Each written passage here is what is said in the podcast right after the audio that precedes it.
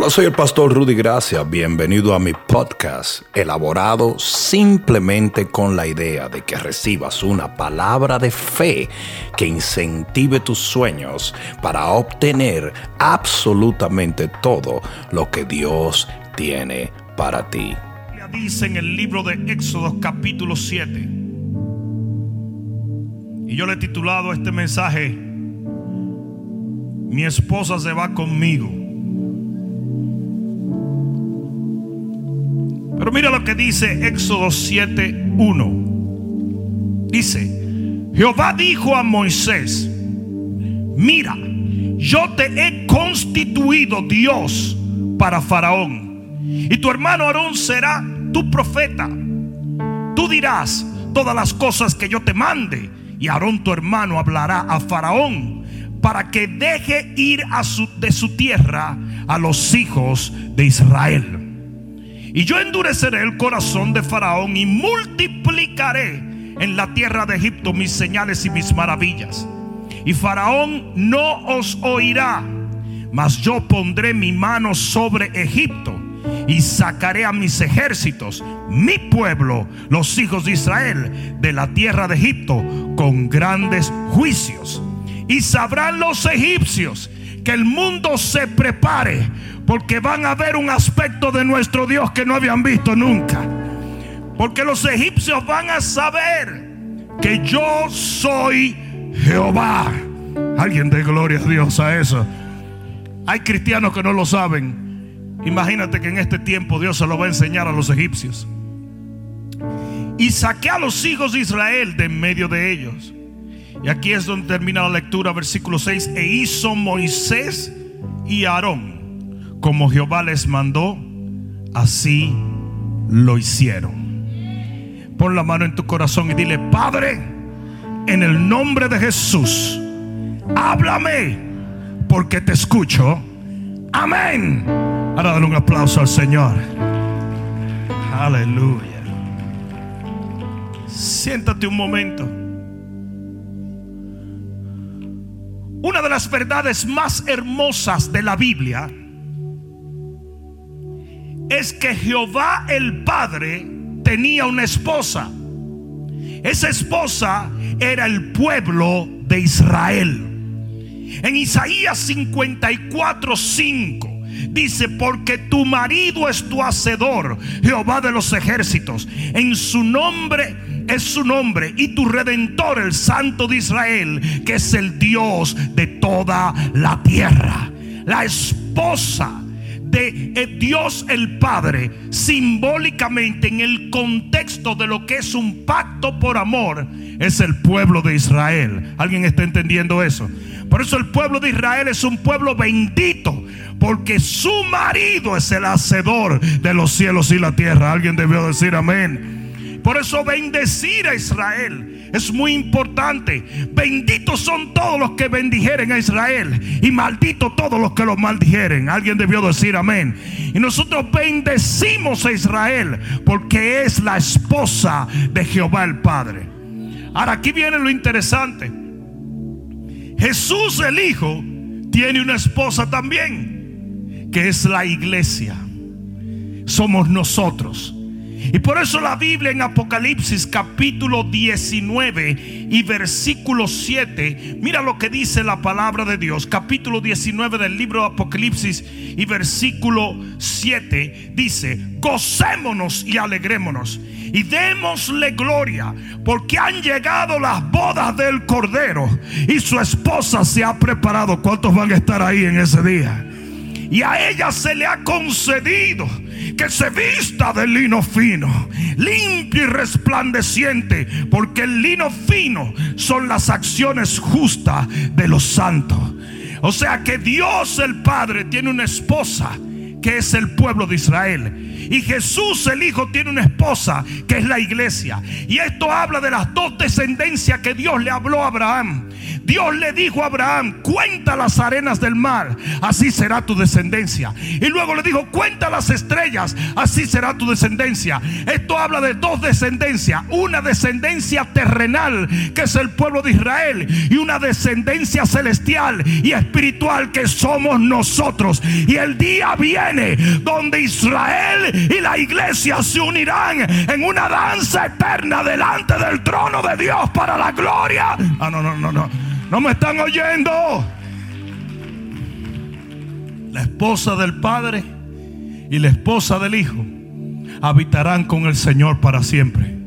Porque dice la Biblia que todo judío que esté en la gran tribulación será salvo. Wow. Todo judío que esté en la gran tribulación verá la luz del Señor.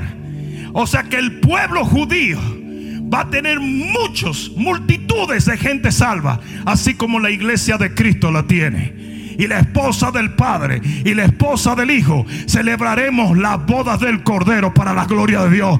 Los que fuimos injertados y los que nacieron en el tronco, allí celebraremos con él. Alguien debió decir amén. Yo no sé si. Ahora aquí es donde vienen los heavy duty funky Robbie Wow. Antes de la destrucción total de Egipto, el Padre sacó a su esposa. El padre dijo, mi esposa se va conmigo. Y cuando la esposa salió de Egipto, Egipto desaparece. Es juzgado por su maldad y por la esclavitud con la cual sometió al pueblo de Dios. Entonces, antes de que esta tierra sea juzgada, la esposa del hijo se va. Uh, si se lo vas a dar, dáselo fuerte.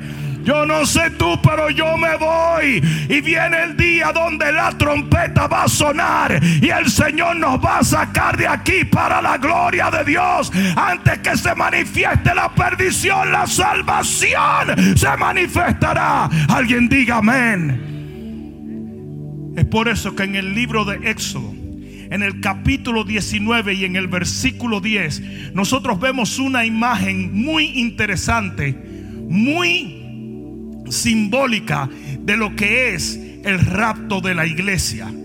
Y es literalmente cuando el Padre hace un rapto simbólico del pueblo de Israel. En el capítulo 19 del libro de Éxodo, y estoy poniendo la base de lo que quiero compartir hoy, en el versículo 10 dice, y Jehová dijo a Moisés, Ve al pueblo y santifícalos hoy y mañana y que laven sus vestidos. Eso es lo que la iglesia debe estar haciendo ahora. Dice, y estén preparados para el día tercero, porque al tercer día Jehová descenderá a ojos de todo el pueblo sobre el monte Sinaí y señalarás término al pueblo de alrededor diciendo guardaos y no subáis al monte y no toquéis sus límites. Cualquiera que tocar este monte de seguro morirá. No lo tocará mano porque será pedreado o aseteado, sea animal o hombre, no vivirá. Cuando suene largamente la bocina o la trompeta, entonces subirán al monte. ¿Cuántos están listos? Para esto. Dice, y descendió Moisés del monte al pueblo y santificó al pueblo y lavaron sus vestidos. Y dijo al pueblo, está preparados. Dile al que está a tu lado, está preparado.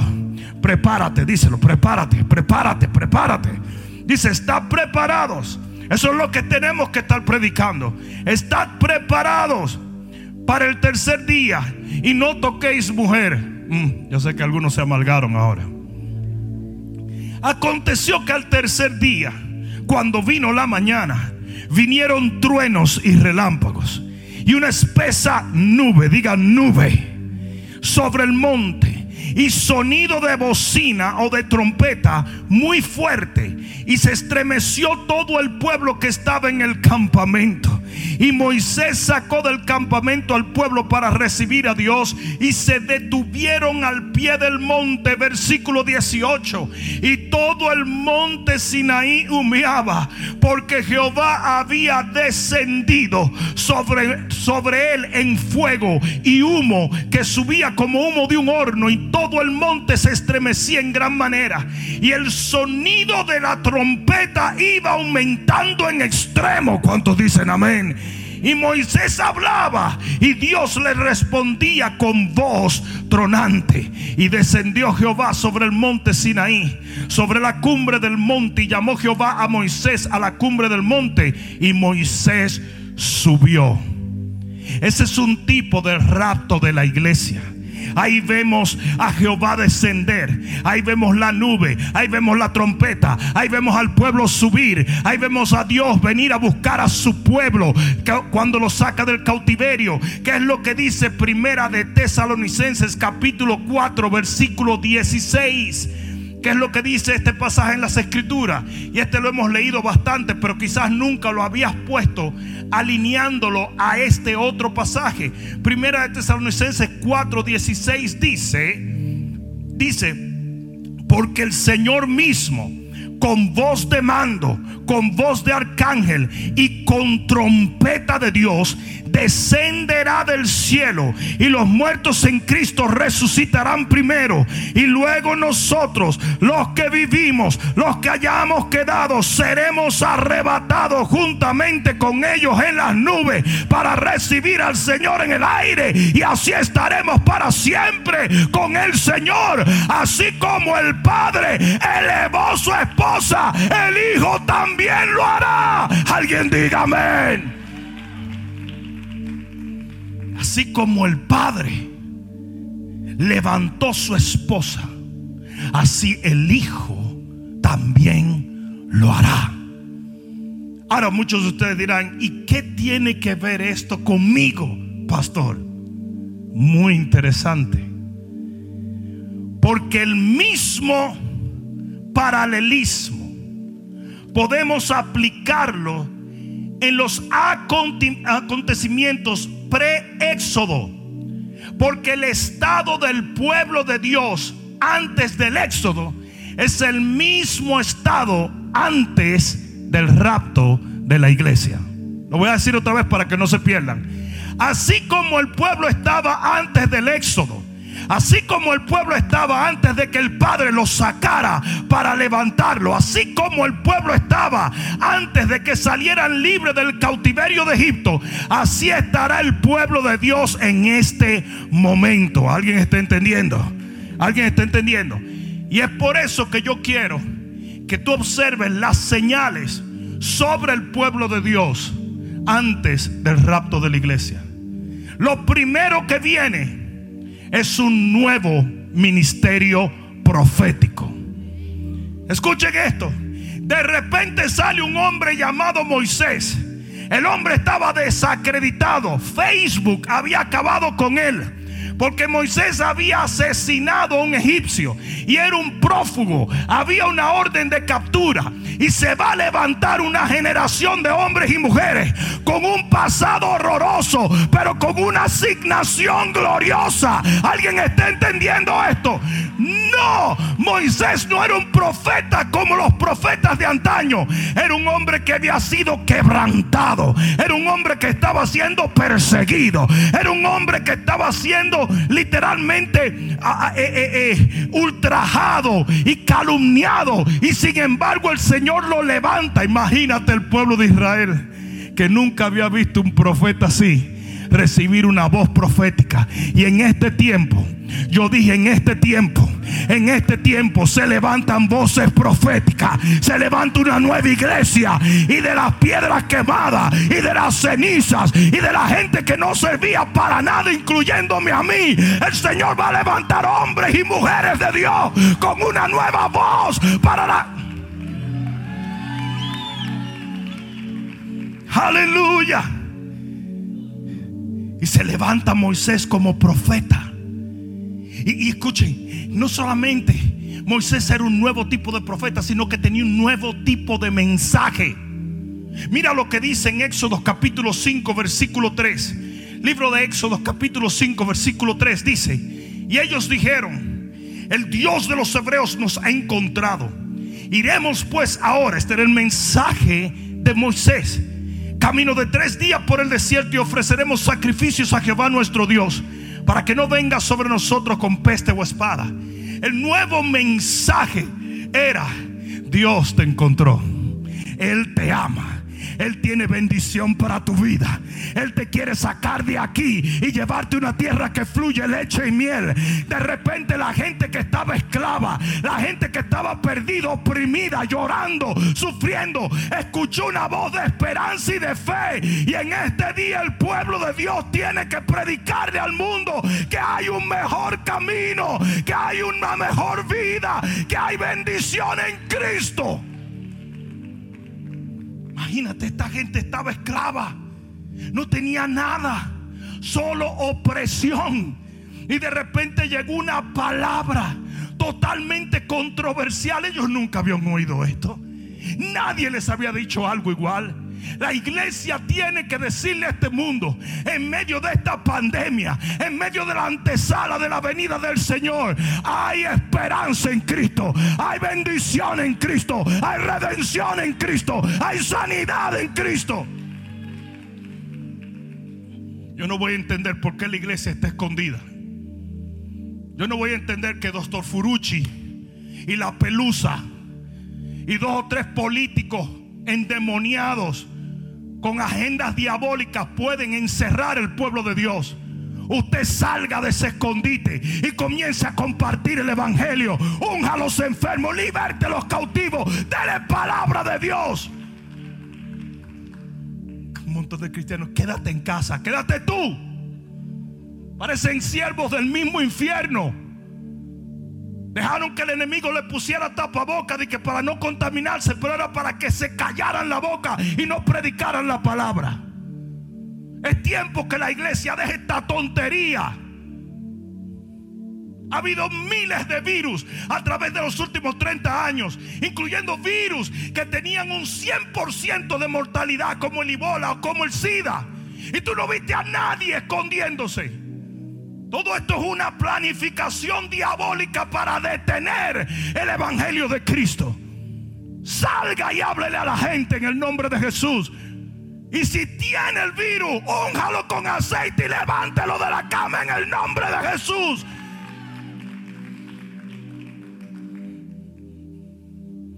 Nuestro Dios sana, pero no el COVID. No, el COVID no. Nuestro Dios protege, pero no el COVID. El COVID no. Nuestro Dios puede levantar a los muertos, pero no los que se mueren de COVID. No, eso no. Are you kidding me? ¿Qué va a decir el mundo de nuestra fe cuando esto pase? Hmm. Me van a dejar solo, ¿verdad? Como que no con ustedes. ¿Quién les va a decir a la gente que hay esperanza? ¿Quién les va a dar fe a la gente? ¿Quién les va a dar a la gente lo que el mundo no le está dando? ¿Quién les va a dar luz para que ellos avancen? El mundo está lleno de una tiniebla que solo la iglesia de Cristo puede echar fuera. Se tienen que levantar los profetas de Dios. La tercera cosa es que había una nueva autoridad sobrenatural. De repente viene un hombre llamado Moisés que no solamente podía dar un mensaje, sino que podía obrar en lo sobrenatural. Y lo que yo creo que va a pasar en este tiempo es que viene una unción de milagros, de sanidades y de prodigios. ¿Alguien está entendiendo? La Biblia dice que Moisés tiraba la vara al suelo y aunque los hechiceros reproducían el mismo milagro, al final la vara de Moisés se tragaba a las serpientes de los otros, porque el poder de Dios va a ser retado, pero jamás será vencido ni igualado. Mayor es el que está en ti que el que anda en el... Y saben una cosa, en el libro de Éxodo capítulo 8, versículo 8, atiende, por favor. Entonces Faraón llamó a Moisés y a Aarón y les dijo, orad para que Jehová quite las ranas de mí y de mi pueblo. Porque oye bien lo que te voy a decir, los hombres más impíos y endemoniados van a venir a la iglesia a pedir oración. Gente que jamás te imaginaste, la gente más podrida por las tinieblas, la gente más absurda. Nunca te imaginaste que vendrían, van a venir suplicando que tú pongas las manos sobre ellos. El mundo tiene que saber que hay poder en Cristo. El mundo tiene que saber que todo demonio se doblega ante el nombre de Jesús. El mundo tiene que saber que no tenemos temor, no tenemos miedo, tenemos la unción del Espíritu Santo. Porque hasta los faraones van a venir. Yo dije, hasta los faraones van a venir. Van a venir musulmanes. Después de haberle clamado a Mahoma por 60 horas, van a venir a traer a sus hijos para que sean liberados en las iglesias. Porque se va a saber que el único que tiene soluciones es Cristo Jesús. Alguien debió decir amén. ¿Desde cuando el COVID es incurable? No existe una enfermedad incurable para el Rey de Gloria. No le existe. Yo dije, no existe. La iglesia tiene que parar de andar caminando de la manera que lo está haciendo. Este es el momento de testificarle al mundo que nuestra fe es el escudo que puede apagar todos los dardos de fuego del enemigo. Me meten preso, pastor. Pues si te metían preso por emborracharte. ¿Qué importa que te metan preso por servirle al Señor?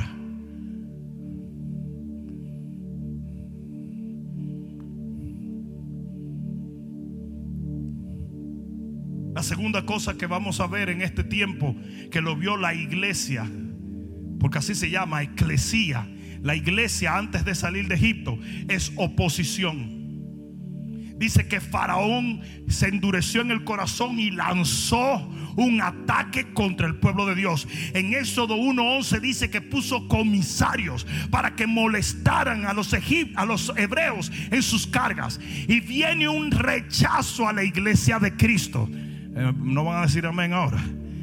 Yo dije, viene un rechazo a la iglesia de Cristo. La luz y las tinieblas van a tener un choque.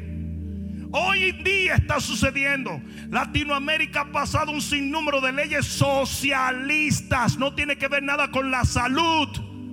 Son leyes socialistas en contra de la iglesia evangélica.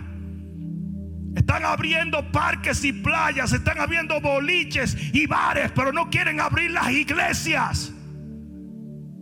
¿Por qué? Porque el enemigo va a lanzar una persecución. Pero mientras más nos persiga, más vamos a crecer. Más vamos a ver la gloria de Dios. Más vamos a ver la mano de Dios. No, no, no, no, no, no, no, no, no, no, no. Si se lo va a dar, dáselo fuerte. Y eso dice ahí en Éxodo. Mientras más oprimían a los hijos de Dios, más se multiplicaban. Hay muchos pastores preocupados. Le digo, no se preocupen. El que no vuelva a la iglesia, que no vuelva. Pero el que vuelva va a venir con miles detrás de ellos. En el nombre de Jesús. La tercera cosa que vamos a ver, tal y como lo vio la iglesia antes de salir de Egipto. Plagas. ¿Estamos viendo plagas, sí o no? Ahora, las plagas que vinieron en Egipto no vinieron sobre el pueblo, vinieron sobre los dioses con D pequeña de Egipto. En Éxodo 12:12, 12, mira lo que dice la palabra, Éxodo 12:12. 12, dice, pues yo pasaré aquella noche por la tierra de Egipto y heriré a todo primogénito en la tierra de Egipto así de los hombres como de las bestias, y ejecutaré mis juicios sobre quién. ¿Sobre quién? ¿Sobre quién? Si uno de los problemas que tiene la iglesia es que andan predicando que esto es un juicio de Dios. Nosotros no somos juzgados por Dios porque ya fuimos juzgados en Cristo. El castigo de nuestra rebelión y de nuestro pecado fue sobre Jesús. ¿Cómo tú me vas a decir a mí que si yo soy justo por la sangre de Cristo, Dios me va a juzgar a mí? Las plagas vinieron sobre los dioses de Egipto. Y sabes una cosa, cada plaga de Egipto era para ridiculizar un dios egipcio. Te lo voy a probar. Esto es histórico. Las aguas se convierten en sangre. Era una humillación al dios Kun. El dios Kun era el protector del Nilo. Luego viene una plaga de rana. Era una humillación a la diosa Eget, que era representado por una cabeza de rana. Viene una, viene una plaga de piojo y era una humillación al dios Geb que los egipcios veneraban. Viene una plaga de moscas y era una humillación al dios Dúa que era el dios de la pureza. Y las moscas lo que hace que contaminan todo lo que, todo lo que está alrededor. Vino una plaga de ganado y era una humillación al dios Ator, que era el dios que amamantaba a los egipcios. Seis, viene una plaga de tumores y era una humillación al dios Inotep, que era el dios de la salud y de la medicina. Porque en los tiempos egipcios había mucho conocimiento de medicina.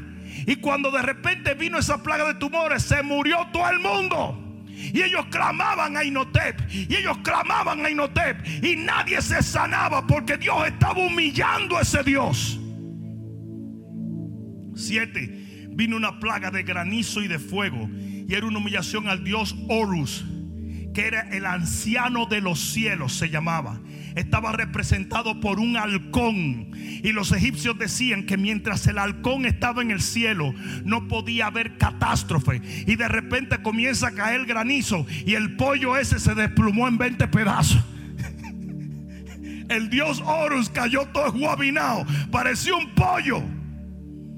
Seis, vino una plaga de langosta y era una humillación al dios Shu, S-H-U que protegía la contaminación de los, de los sembrados.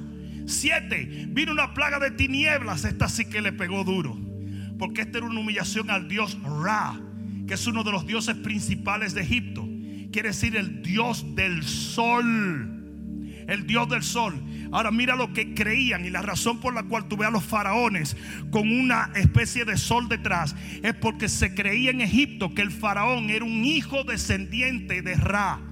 Por eso el faraón era una deidad. Era como el sol con un solecito. Y de repente Dios le puso un dedito al sol y se puso todo oscuro para que el pueblo de Egipto supiera que ese Dios no tenía poder. ¿Alguno está entendiendo eso? Y luego viene la plaga de la muerte de los primogénitos. Y este habla de una humillación de otros de los dioses importantes de Egipto. La diosa Isis o Isis, que era la que protegía la niñez, porque era una diosa de maternidad.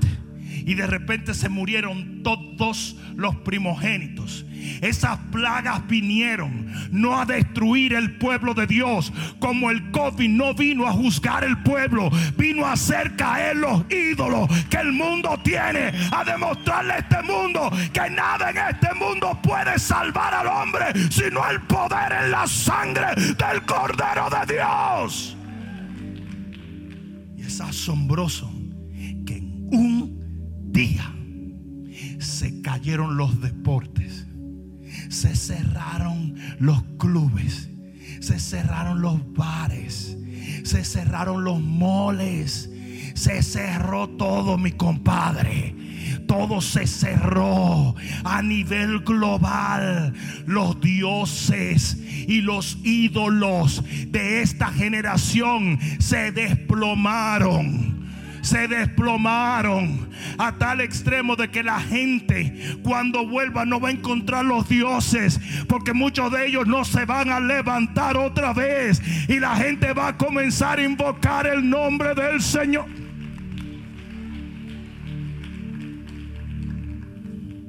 Las plagas vinieron a Egipto por eso. Y es por eso que en este tiempo habrá pestes, habrá pestilencias, habrá plaga, habrá guerra, habrá rumores de guerra. No es porque Dios nos ha abandonado, todo lo contrario. Lo está haciendo porque ya se acerca la hora cero para nosotros partir. Con... Me van a dejar solo. Usted está aquí. La cuarta cosa que se presenta en la iglesia antes de salir de Egipto es una nueva devoción. Ellos no tenían ninguna costumbre. Oye bien, Jaime. Ellos solamente tenían costumbres egipcias. Ellos no conocían ninguna costumbre hebrea porque nunca habían salido del cautiverio. Era una generación que estaba encerrada en Egipto. Ellos no conocían ninguna, ningún ritual. Y de repente el Señor viene y le dice, van a tomar un cordero, van a poner la sangre. Eso es sacrificio. Y lo van a comer de esta manera. Y cuando comienza a decirle eso, dice, y lo van a hacer cada cierto tiempo. Y lo van a hacer aquí. Y van a hacer esto. Y van a obedecer mis leyes. Y de repente el pueblo comienza a estructurarse como una religión, por decirlo así, en el concepto de las ordenanzas y los alineamientos. Y en ese momento el pueblo se hizo distinto a los egipcios. Porque ahora los egipcios estaban adorando sus dioses ranas, sus dioses halcón. Pero yo estoy sacrificando al Dios de Israel. Y en este tiempo que se sepa, viene una polarización por devoción. El cristiano que no quiere entregar su vida al Señor no va a estar en el pueblo de Dios. Josué le dijo al pueblo antes de entrar a la tierra prometida, si ustedes quieren servir a los dioses ídolos de sus padres, vayan y sírvanle. Pero yo y mi casa les serviremos a Jehová. Y él le dijo, el que quiere entrar en la tierra prometida tiene que servir ese Dios. Y lo que está pasando en este momento es que los fríos se van a volver más fríos. Pero los calientes se van a volver más llenos de la gloria de Dios. Porque eso fue lo que pasó en el momento en que el Señor llegó. A la cantidad de cristianos. No, no, no, no. Diezmar, bueno, de acuerdo a la escatología sistemática, biológica y ultrasónica que me explicó el pastor Turulato de allá de Jurumucú de los Palotes, yo no tengo que diezmar porque es del Viejo Testamento. Ninguno le dijo eso al Señor. ¿Qué es lo que tú quieres, Señor? Toma tu mejor carnero y mátalo y aplica la sangre en los dinteles. Ellos ni siquiera sabían qué significaba eso, pero ellos obedecieron. También los cristianos que dicen, es que si yo lo entendiera, yo obedezco. No, compadre. Usted tiene que obedecer sin entender. Porque para eso se le da una orden. No sé si me están entendiendo. Que un policía te diga, párate, y tú le digas, explícame por qué, para que tú veas cuántas pecosas te va a dar. Porque cuando alguien tiene autoridad sobre tu vida, solo te da orden y tú obedeces. Y si Dios es soberano sobre mi vida, que me diga lo que quiere, yo no tengo que entenderlo, yo solamente obedezco. ¿Alguien va a estar conmigo hoy o qué? Montón de cristianos que me expliquen entonces los diezmos, las ofrendas. Es interesante que llevamos tres semanas, las últimas tres semanas, donde está entrando más ofrendas y diezmos que lo que usualmente recibimos cuando toda la congregación está aquí.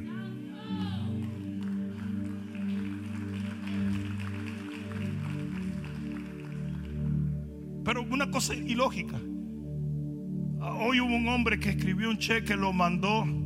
Dijo, ahí le envió esto al Señor 30 mil dólares. Y eso está pasando todos los días. Porque sabe lo que está sucediendo. Dios está separando el trigo de la cizaña. Lo voy a decir otra vez, Dios está separando el trigo de la cizaña. Porque eso es lo que hace la tribulación. Tribulación viene de, un instrumento que se llamaba trubulum, que los romanos usaban para golpear el trigo, para que el trigo se separara de la paja. Y la tribulación lo que hace es que te define. La tribulación te hace más frío o más caliente. Y yo no sé tú, pero yo estoy a dos mil millas por hora sirviendo al Señor. Y entró una nueva devoción y viene una nueva devoción. El cristiano flinky flonky va a desaparecer. El tibio va a ser vomitado. Una vez tú vomitas algo, Dios no es rumiante. Las vacas vomitan y vuelven y se comen el vómito. Y dice la Biblia que solo el perro Solo un animal hace esto y Dios no es un animal. Una vez Dios vomita al tibio, el tibio desaparece. Va a haber gente fría, alejada y perdida. Y va a haber gente caliente, llena de la gloria de Dios y sirviendo al Señor. Ahí en Egipto, nadie era un hebreo a medias. Solamente habían dos tipos de gente. Egipcios y hebreos. Y dice el Señor, y yo demostraré que hay una diferencia entre uno y otro. Y hoy Dios está marcando esa línea. Esos cristianos que nunca querían venir a la iglesia. Que yo si voy a la iglesia el domingo no voy a la célula. Que si diemo del gross o del, net. Que si, que si voy a la oración o me quedo en mi casa durmiendo. Que si voy... Ese tipo de cristiano no va para parte. No va a poder resistir la nueva devoción que Dios demandará e impondrá sobre sus hijos. No va. No va a poder resistirlo. Escúcheme lo que le estoy diciendo. Porque antes de que el rapto venga, viene una limpieza y ya ha comenzado. Hay gente que no va a volver a la iglesia. Se va a quedar en su casa viendo los servicios como ve una película de Netflix. Va a ver la casa de papel antes del servicio y luego se va a tirar tres episodios más de la casa de papel. Porque para ellos es lo mismo. No tiene valor. Y viene una separación entre la luz y las tinieblas, los cabritos y las ovejas. Viene una separación. Las vírgenes prudentes y las imprudentes.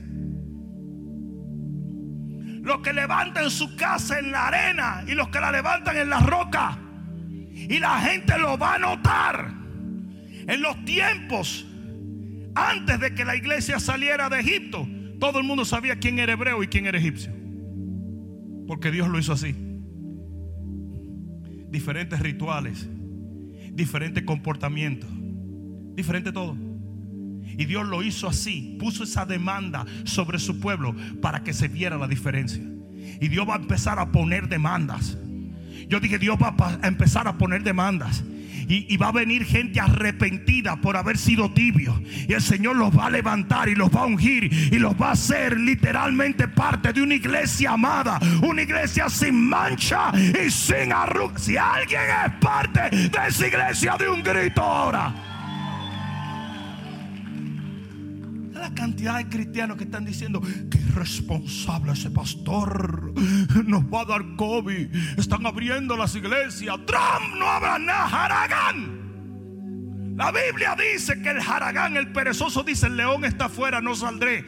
Usted lo que quiere es que Trump le siga mandando cheques por usted engordar en esa casa. Lo va a sacar por la chimenea. Babosadas, locuras. ¿De cuándo se ha visto eso? Los mismos cristianos. Stay home. Stay, stay home what? so stupid. That's crazy. Ese tipo de cristiano va a estar alineadito para que le pongan la marca de la bestia. Se llevan de todo lo que ven en la televisión, en el internet. Son manipulados por las noticias en vez de manipulados por la palabra de Dios absolutamente estúpido y ridículo. Esto nunca ha sido una crisis de salud y no estoy diciendo que el COVID no fue real. Ha sido muy real.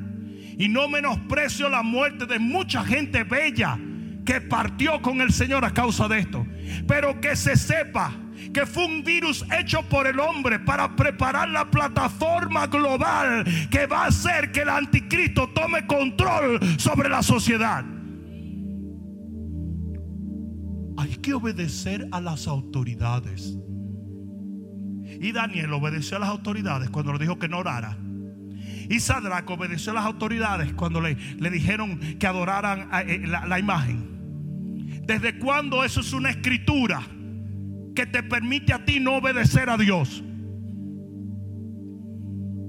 Hay que obedecer a las autoridades. Usted no puede salir. La autoridad me dijo a mí. CNN me dijo que si salía me moría. Ah, tú vas a durar para siempre. El gozo no se mueran en el inodoro, ahí en la casa, o rebalen en la bañera, de tantas veces que se han bañado porque están aburridos. Tengo pastores diciéndome eso. Y yo le digo, en serio. Y si mañana te dijeran que si tú vuelves a predicar el Evangelio te van a meter preso, ¿tú le vas a hacer caso?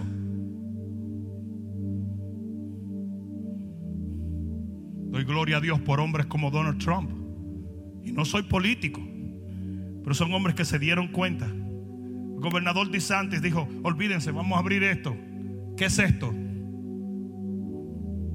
¿Qué es esto? Es una agenda diabólica. La idea era colapsar la economía a nivel global. La idea era meter en un pánico el mundo entero, que pudieran hacer lo que le daba la gana. Y después viene el demonio este a decir que tiene una vacuna. Vete a poner esa vacuna. Vete a poner esa vacuna a ver qué te van a meter ahí adentro. Una élite a nivel global que anda buscando exterminar una gran parte de la humanidad. Y esto no es conspiración ni teorías extrañas, eso es Biblia. Yo dije, eso es Biblia. Es Biblia. Léela. Tú no viste aquí, ah, tú no viste aquí a Moisés diciendo, no, no, no, no, no, no. Hay que obedecer a Faraón. ¿eh? A Faraón hay que obedecerlo porque hay que, someterte, hay que someterse a las autoridades faraónicas.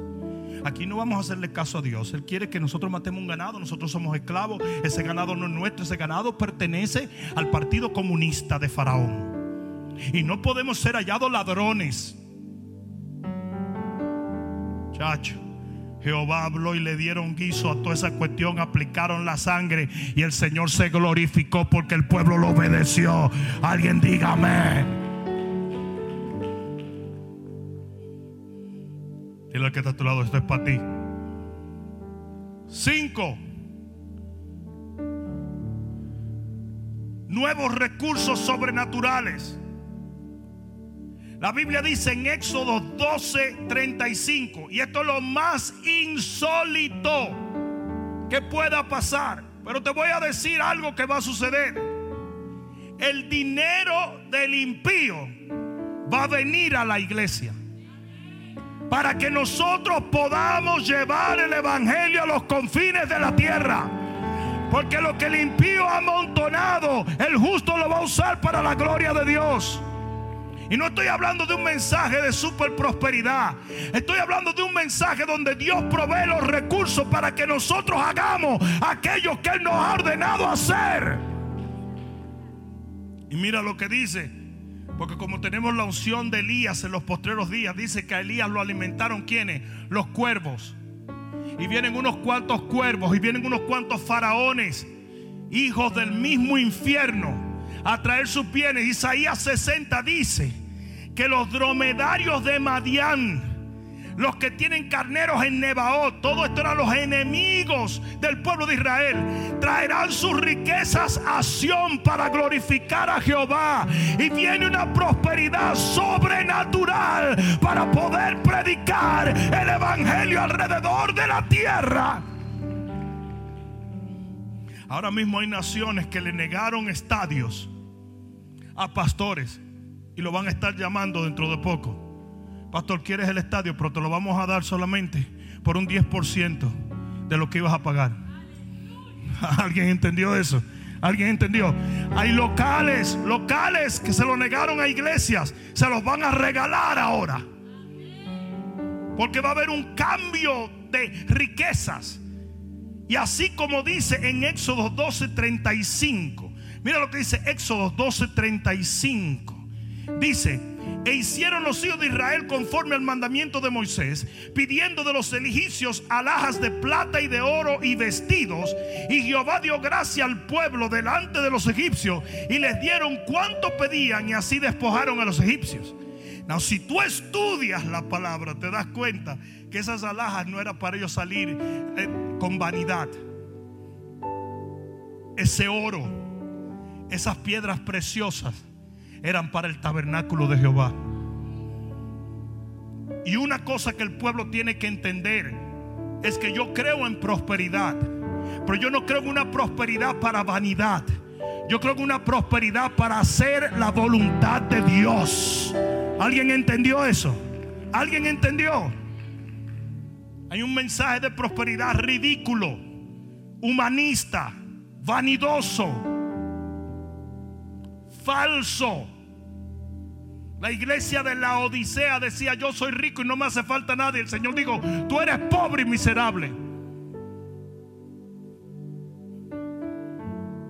El que no cumple con la asignación de Dios es un miserable en el reino. Los mayores en el reino son los que sirven.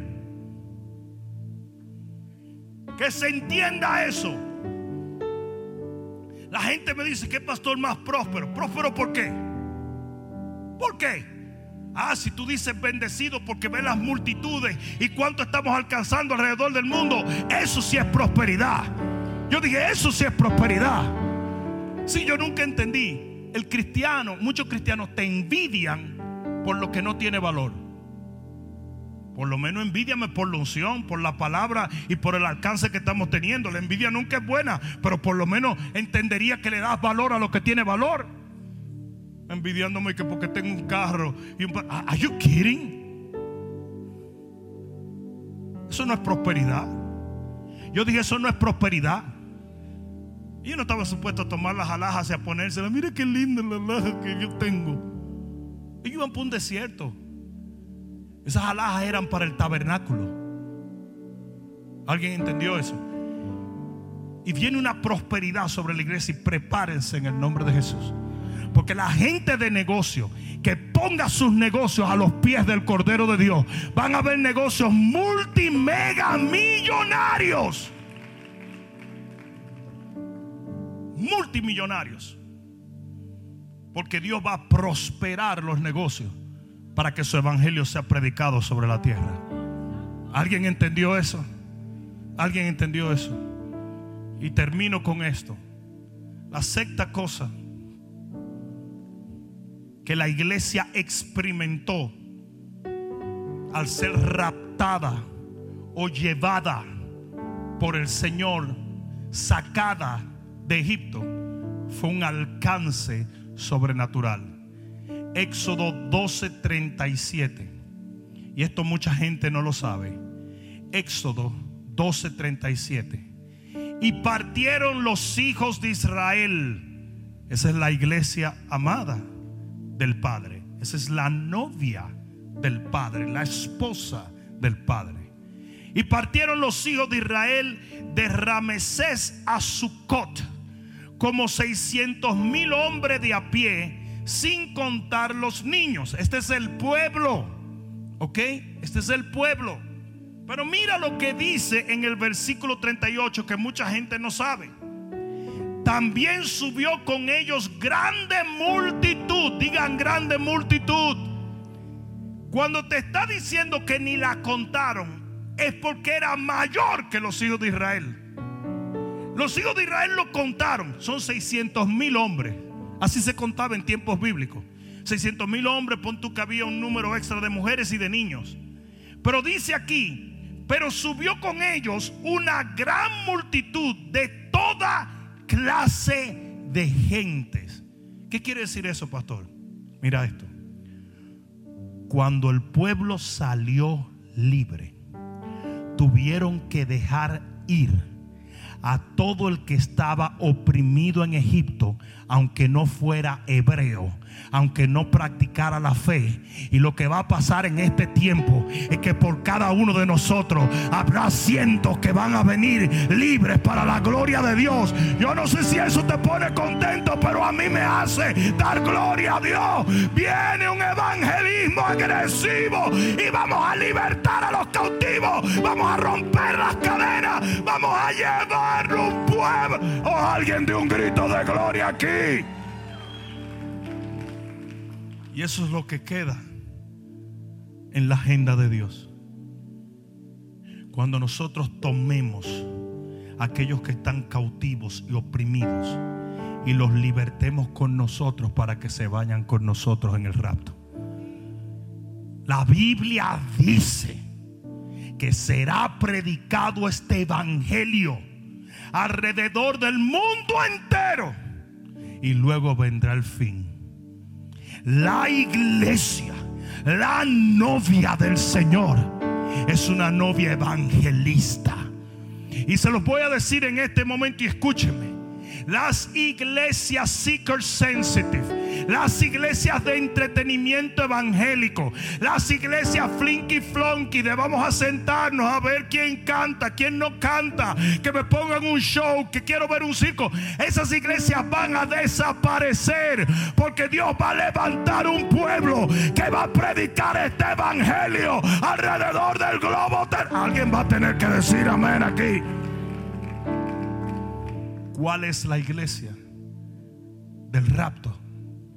La iglesia del rapto es una iglesia que rapta a otros para llevarlo con el Señor. Multitudes incontables vendrán con nosotros en aquel día. Yo creo que viene una unción tan poderosa sobre la iglesia de esta generación. Y solo aquellos que estén en espera de ella podrán recibirlas para cumplir una asignación divina. Ponte de pie en este día. Gracias Señor. Gracias Jesús. Gracias Jesús. Gracias Señor. Gracias Señor. Hay muchos escuchándome a través de las diferentes plataformas sociales. Hay algunos que alguna vez aceptaron al Señor, pero su amor se ha enfriado y reconocen que no están listos para la venida del Señor. Hay otros que escuchan la palabra de Dios y entienden que el Espíritu Santo los está llamando. Y aunque nunca han aceptado a Jesús, están dispuestos a hacerlo. Sea uno o sea otro. En este momento yo voy a darte la oportunidad de reconciliarte con el Señor. La Biblia dice que nuestro ministerio es el ministerio de la reconciliación. Es reconciliarte a ti y a tu familia con el Padre eterno. Y esto se hace a través del Hijo de Dios, Jesucristo. La Biblia dice que si tú confiesas con tu boca que Jesucristo es el Señor, creyendo de todo corazón que Dios le levantó de los muertos, en ese momento, en ese lugar, tú serás salvo. Por lo tanto, yo voy a hacer una oración y quiero que la repitas conmigo, porque estás literalmente a una oración de distancia de entrar en una nueva relación con el Señor. Todo el que está aquí, acompáñenme a orar con esa multitud de personas que en este momento tienen no solamente sus oídos, sino su corazón abierto al Señor. Yo quiero que repitan conmigo, Padre, en el nombre de Jesús, yo me arrepiento de no haberte servido y no haberte seguido con la intensidad que tu corazón demanda. Confieso con mi boca que tú eres mi dueño, que tú eres mi Señor, creyendo de todo corazón que tu sangre me limpia, tu cruz me perdona y tu resurrección me asegura que tengo vida eterna. Desde este día en adelante, yo te prometo servirte por el resto de mi vida. Ya no viviré yo, sino que vivirás tú en mí. Y por cada día de mi vida en esta tierra, yo voy a caminar contigo y a servirte de todo corazón hasta el día en que tú vengas a buscar tu pueblo, entre los cuales estaré yo. Levanta tus manos al cielo. Levanta tus manos. Todo el que pueda orar en el Espíritu, ora en el Espíritu. Hay algunos que están en sus casas, hay algunos que están en muchos lugares que en este momento están recibiendo la visitación de la unción del Espíritu de Dios.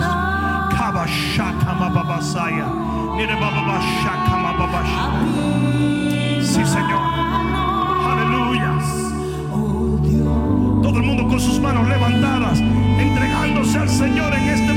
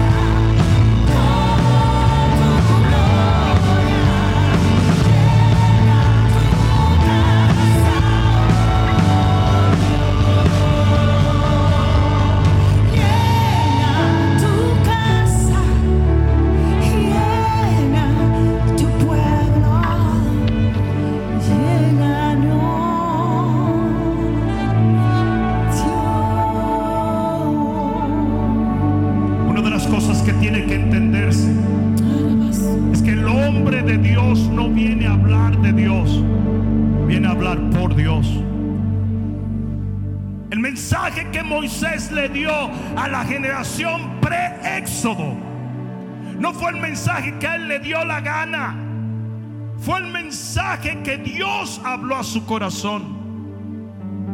Y nuestros púlpitos tienen una demanda de parte de Dios en este tiempo. Y es hablar lo que está en el corazón de Dios. Tenemos que dejar de convertir nuestros púlpitos estrados de porristas deportivos. Muchos púlpitos se han contaminado con predicar lo que la gente quiere escuchar. Cuando debemos predicar lo que Dios quiere decir. Porque solo la verdad hace libre. Y en este día yo le hago un llamado a la iglesia cristiana, a la iglesia de Dios, a los redimidos de Jehová, a los lavados en la sangre del Cordero, a entregar su corazón una vez más a Dios y a su asignación divina. El tiempo ha llegado donde no será suficiente amar a Dios a media. La Biblia dice claramente que vino un hombre joven corriendo y dijo y puso la rodilla en la tierra. Y esto es simbólico, porque no puso las rodillas, puso la rodilla. Quiere decir que solamente se inclinó con la mitad de su cuerpo. Y hemos tenido una generación de esta manera. Una generación que ha querido entregarse a Dios a medias. Esa generación va a desaparecer en este tiempo. Pero aquellos que hayan aprendido a morir en Él para resucitar en Él. Aquellos que hayan aprendido a hacer de la asignación y de la misión de la iglesia su único objetivo. Aquellos que hayan aprendido a amar a Dios por encima de todas las cosas. Esos serán levantados en este tiempo. Yo termino diciendo esto. El Señor le dijo a su pueblo, recuerden como los saqué de Egipto con alas de águila. Y esto alude a cómo las águilas suben sus aguiluchos en las alas y luego lo tiran para que ellos aprendan. Y toman mucha confianza en Dios para que Él haga esto con nosotros. La iglesia del rapto es una iglesia que depende total y absolutamente de Dios. Viene un tipo de creyente como nunca antes se ha visto. Gente de oración, gente de mayordomía, gente de santidad, gente de evangelismo, gente de comunión, gente de amor fraternal. El chismoso, el que tiene enemistades, el que ha hecho de la iglesia un club de quien me cae bien y quien me cae mal. Ese tipo de cristiano flojo. Diezma pero no siempre. Ora pero no todo el tiempo. Evangeliza pero a medias. Ese tipo de cristiano va a desaparecer.